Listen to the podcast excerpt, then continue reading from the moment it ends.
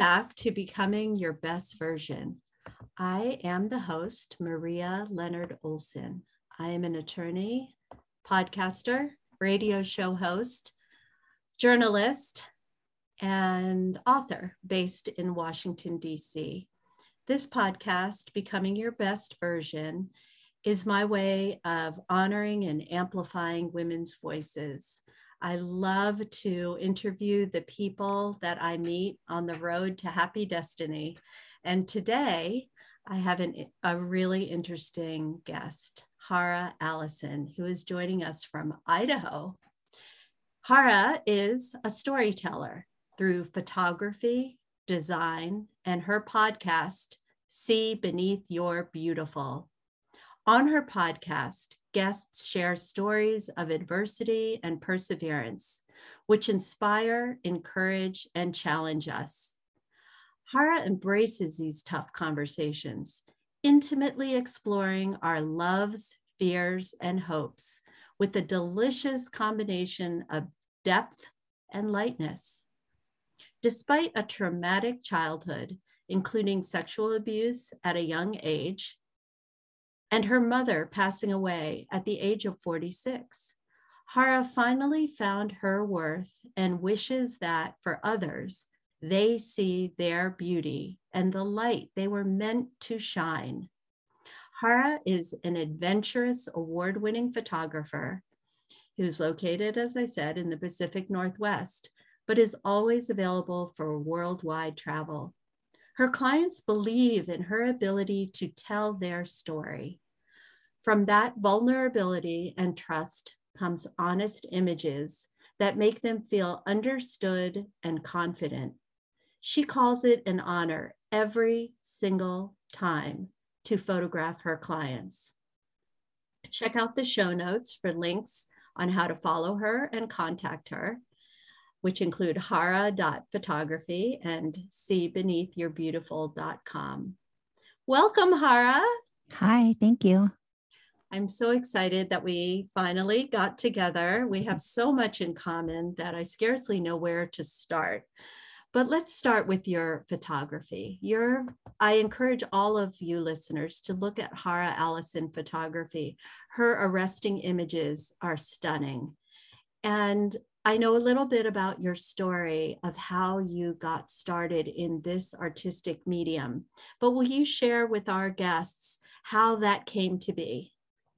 Yes, actually. Um, well, so from a young age, I always loved photography and would use my father's camera and take better pictures than him. So, and then mm. even in, in high school, I owned my own darkroom.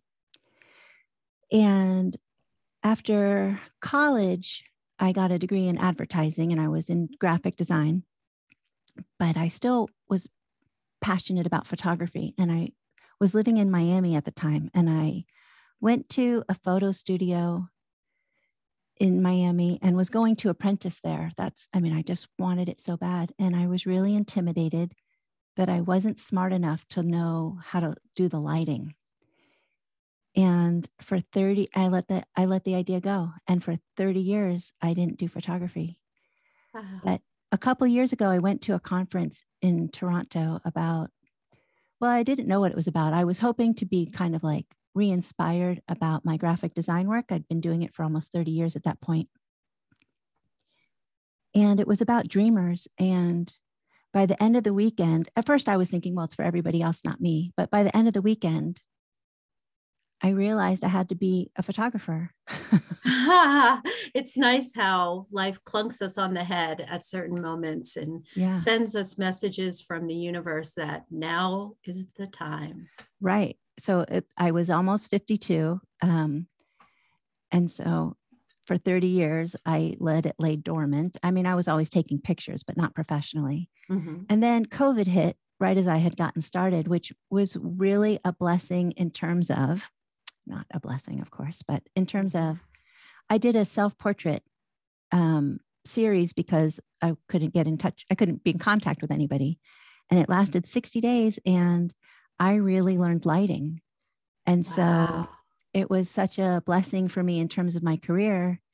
And now I just feel so blessed. I, I'm even more well known as a photographer than a graphic designer, which is just baffling. But when you're in working in your zone of genius, you know, when you're doing what you're supposed to do, mm-hmm.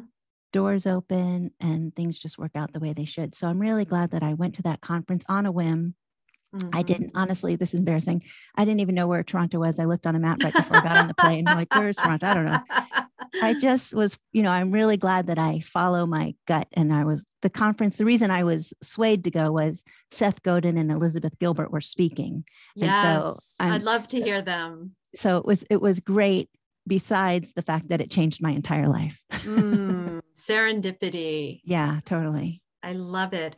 Well, Hara says on her website that she helps people strip away what they're hiding behind reflect their beauty back to them, and show them that they are a true work of heart. That's mm-hmm. beautiful, mm-hmm. Hara. Oh, thank you. And well, I'm looking at the pictures that you have um, right now on the website that have women with words emblazoned on their backs, words mm-hmm. that I'm guessing they chose. They chose, which was very emotional. Wow.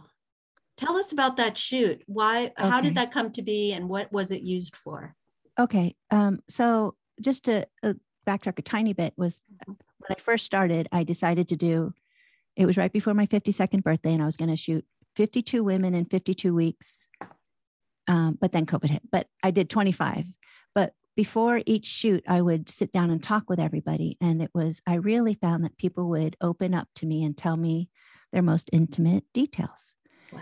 And so um, I was doing a shoot with my daughter, and she suggested that she suggested this project that for herself that she post she put she choose words that describe her not what she looks like but who she is. And so it started with her and i asked on facebook just whoever wanted to do it could do it and i think i shot 29 women. And it was so emotional. Most of these women i had never met and they came over and had, you know, painstakingly chosen these words like overcomer and beautiful, things that they were claiming out loud, you know, that they, who they were.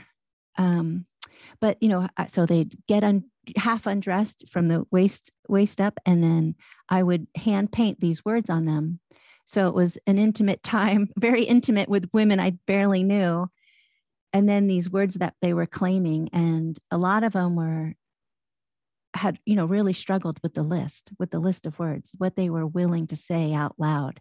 And i know um, a number of them have the pictures printed and put on on their bathroom mirror so they can be reminded all the time. Wow that's powerful. And so it was called see me because that's why that's how the podcast came about as well. The it's about seeing a person's beauty beyond their skin. You know, I think what's beautiful about a person is the, you know, their their heart, what light, what sh- light shines through, and it has nothing to do with your physical self. I know the most sexiest woman is the biggest woman I know because she thinks she's sexy. You know, mm. she holds herself a certain way. So it's not about being a size or having a you know the right face it's just about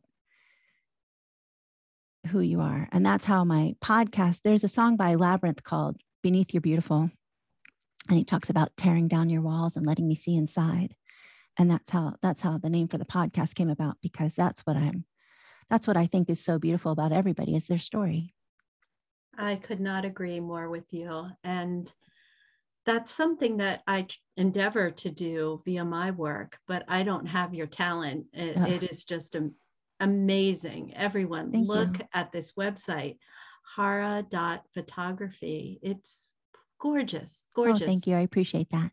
And not only does she do portraiture, but she also does business shoots, mm. business mm. cards, professional endeavors of any kind. And it's just stunning. Thank you thank for you. sharing your light with the world. Oh, thank you. So you talked about this, uh, these in- intimate conversations you had via your photography business as the genesis for your podcast.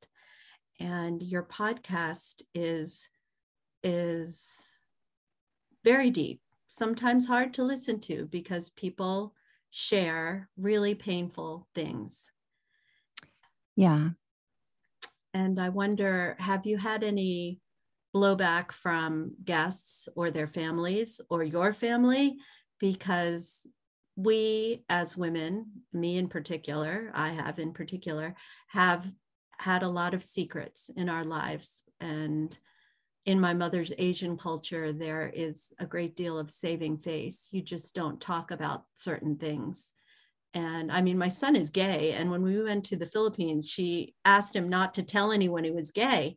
And I said, right. Mom, absolutely not. Where mm-hmm. I mean, mm-hmm. no one's going, he's not going to introduce himself as hi, I'm Chris and I'm gay. That that's just a part of him. Mm-hmm. Like we're mm-hmm. not asking a, uh, your granddaughter to say hi, I'm hetero. Like right. it, let's just let's just not go there. Yeah. So anyway, going back to my earlier question because there are so many people in our society who are in deep denial. Have you received any negative comments about the openness with which you conduct your podcast? No, but um, I get a lot of comments like that everybody's brave who shares and that people are getting to know me better. Hmm. Um,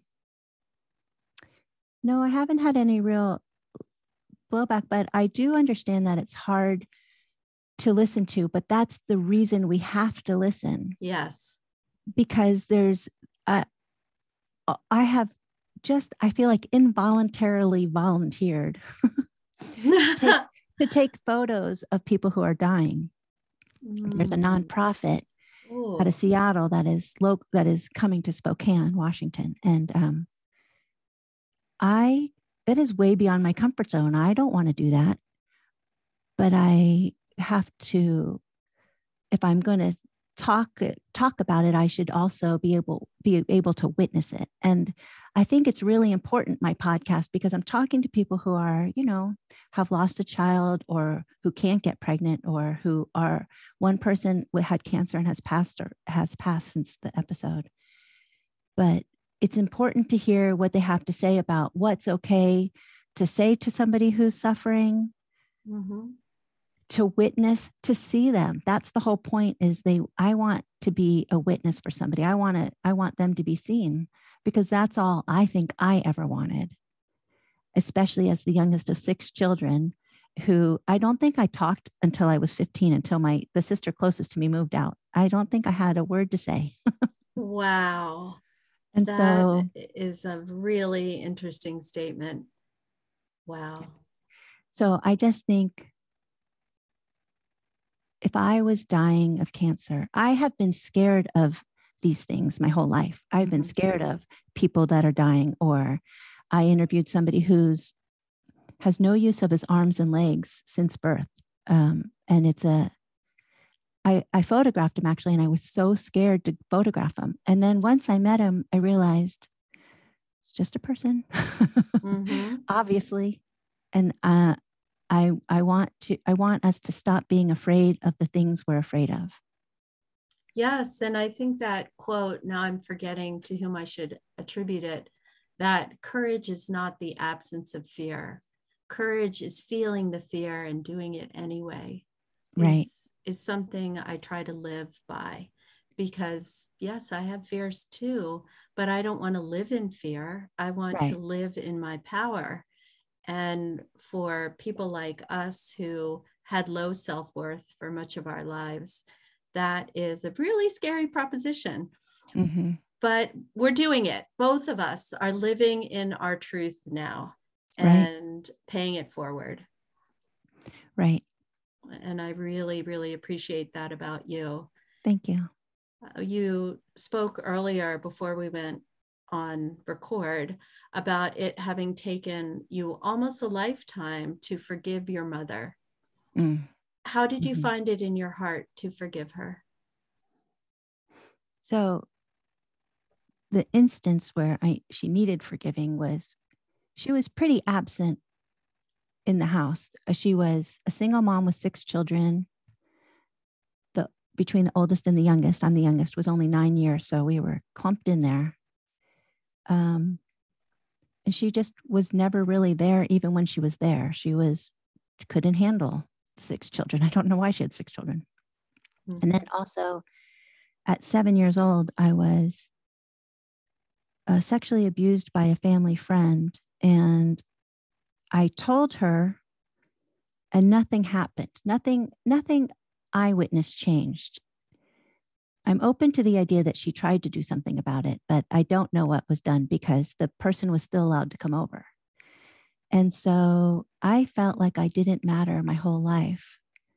And also that she left, she abandoned me. She abandoned me while she was alive, and then she died when I was 18. So that just felt like more of that. So I guess I, I learned to forgive her mostly by being a parent myself and failing a lot of the time and understanding that we really hold our parents up to this weird standard. You know, I am just a girl who happened to have children who knew nothing. And my mother got married at 15, so knew less. Mm. So so the more I parented, the more I forgave. And also I learned to question everything I believed, which which has just helped in general everything, my whole life. Um, just about myself, what I believed about myself, you know. Mm-hmm. Mm-hmm. Of course I mattered and of course I have worth. But nobody told me that. I had to learn it myself and so it did take it did take a lifetime. It took until i was about 52 which was right when i first spoke about the child abuse and was able to confront it and see what it was. I was very ashamed that my body responded. Mm-hmm. and i didn't know that was common. Mm-hmm. it is.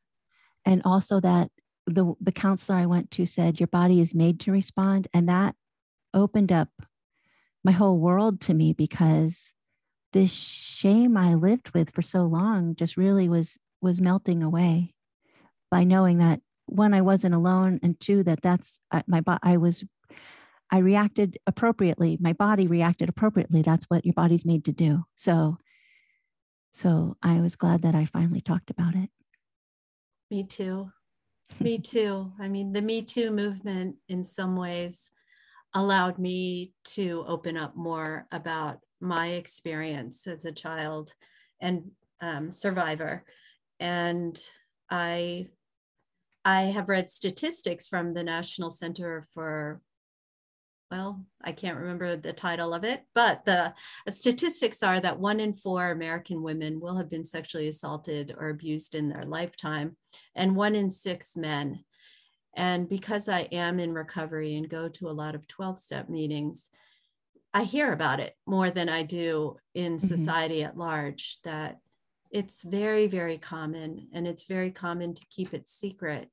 And yet, as I wrote in my book, 50 After 50, Reframing the Next Chapter of Your Life, if you don't process trauma, it's like holding a, bo- a beach ball underwater. It takes a tremendous amount of energy and it pops up when you're not vigilant. It pops up in unexpected ways for me, especially when I'm triggered by something that isn't necessarily directly related to my experience, but it triggers a memory. And for mm-hmm. me, I had to allow trusted women to bear witness to my pain in order to heal. And we've talked, Tara, you and I, about how we found outlets for processing what happened to, a, to us as children. Mm-hmm. Mm-hmm. Yeah. So important, listeners. If you have something traumatic in your background, please get help. There are so many online and in person resources now available now that people are coming out of the shadows and talking about this very common thing that has happened to many people in our society. So mm-hmm. please get help if you can. So you also had um, shared with me the wisdom that increases with age. One of the gifts of aging is that we're able to let go and be more open, generally speaking. In my experience, it seems like people either get bitter or they get more loving. And you are in the latter category, as am I, I hope, that um, I'm not going to let my adversity take over my life. I'm going to use it as a force for good, as are you. Yeah. And, you know, I don't know the whole line and or the author, but, you know, the, what are you going to do with this one precious life? Mm-hmm. So it's all we got. I don't know. I just don't want to waste it. I have felt that way since I was 18, but also I lived in my head. Yes. And now I don't. Now I really, I really surrender to not knowing. so true. So true. Forgiveness is really a gift to us, mm-hmm. to the forgiver, because the person with whom I felt such anger, they didn't care. They didn't right. feel it. It was corrosive to me.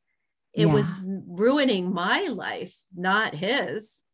Well, another thing I've heard, which I just love, is that, you know, it happens to you how many ever times it happened. So to say it happened to me once, and then I replay it over and over and over in my head, and I'm doing it to me mm-hmm. over and over and over and over again. It really only happened once. So yes. I'm the perpetrator now.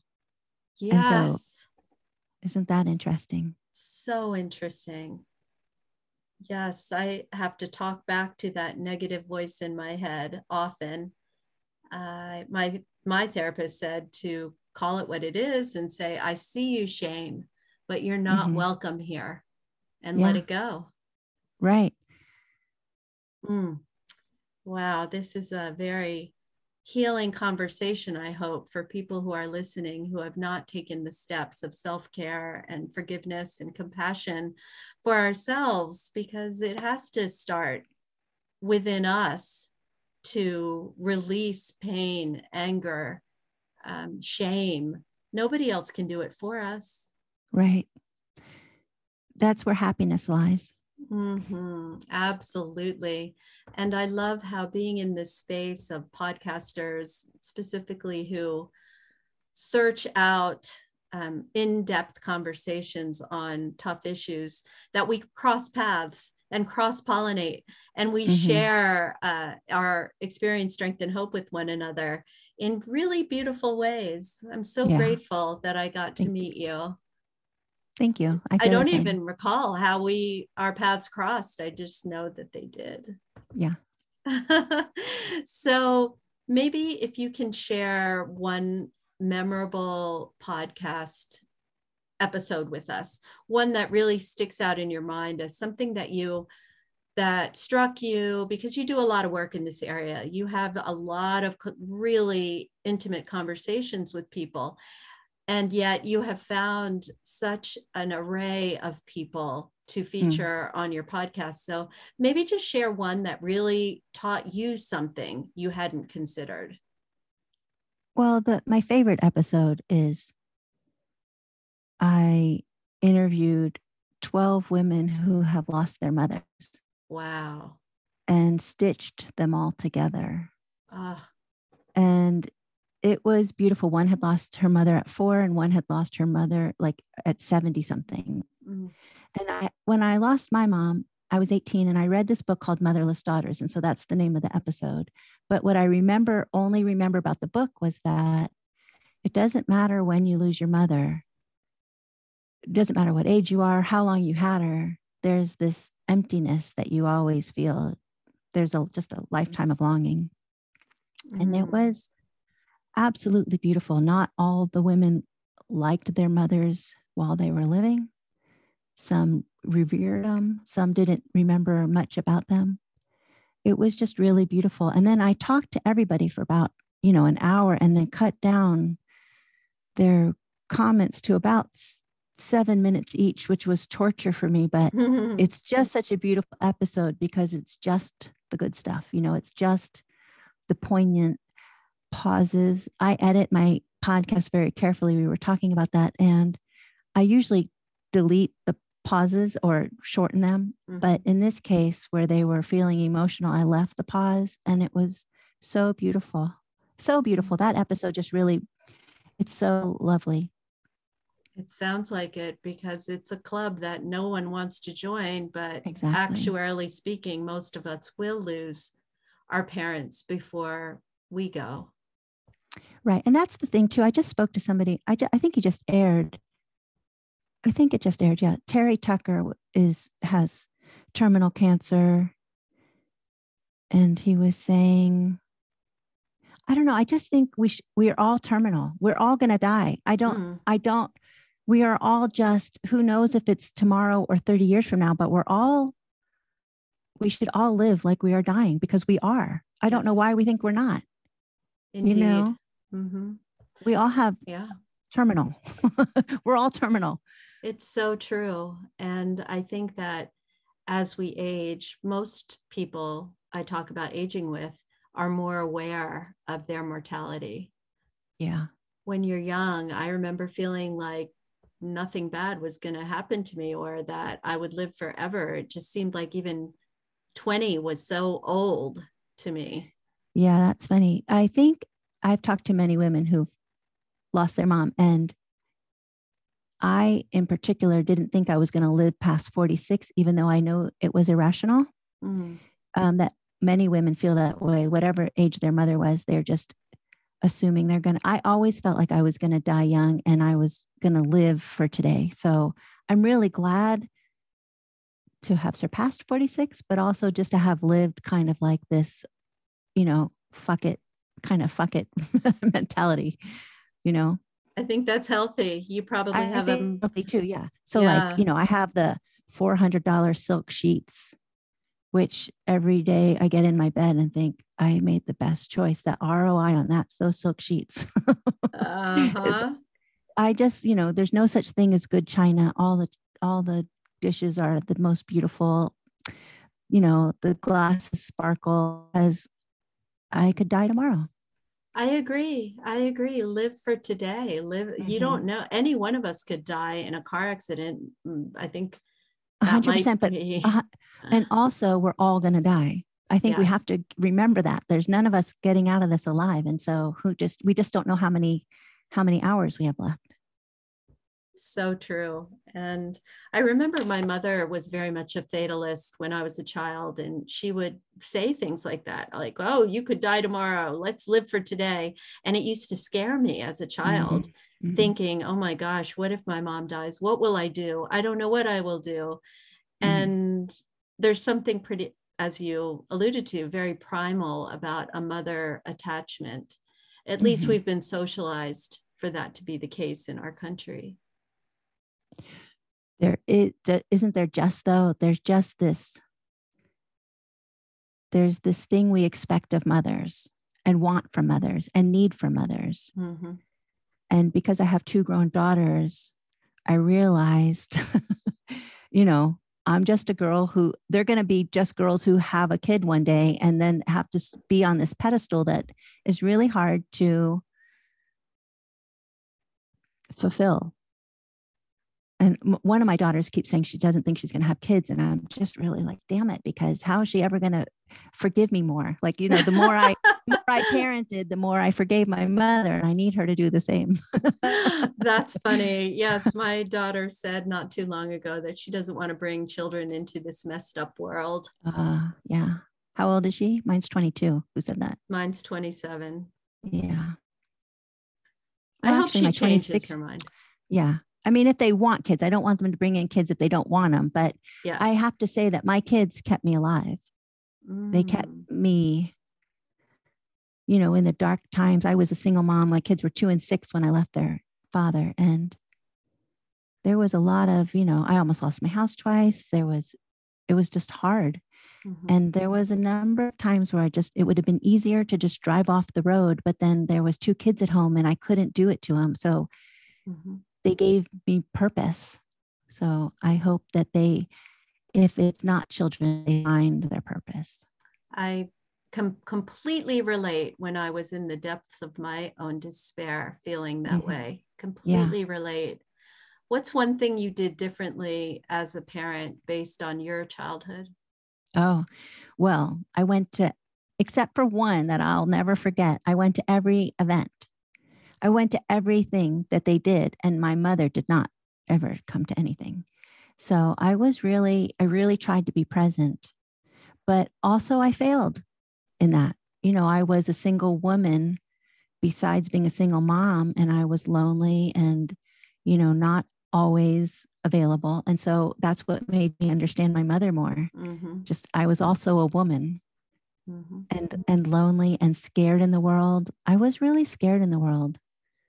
I felt I felt for a long time that I was untethered mm-hmm. because I didn't know my or my value until I until I found until I understood me.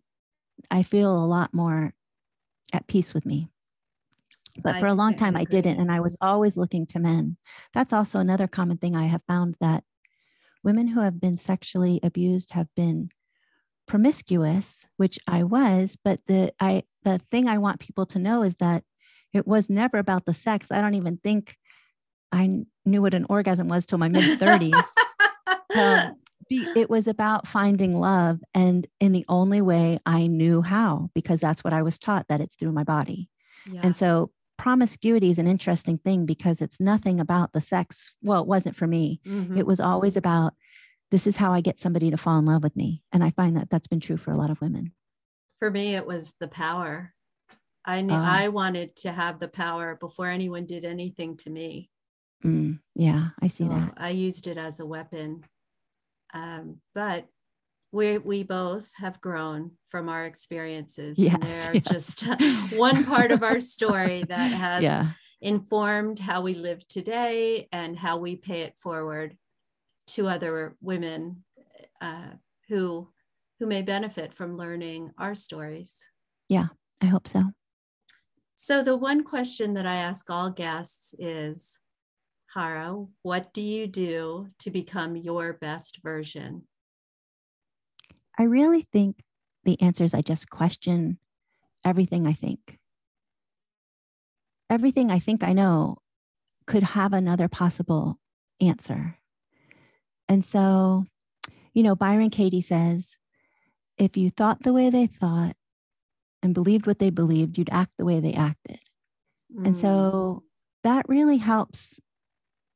The same thing with myself, questioning myself. Like sometimes I'll do something instinctually and then have to even i don't even know why i did something so how can i know anybody else's how can i ever really know anybody else's thoughts or feelings and so i'm just i just i'm open to not knowing and i think the questioning everything is how i'm finding my peace mm, that's beautiful Oh, that is powerful, beautiful, wise. And thank you for sharing that. My goodness.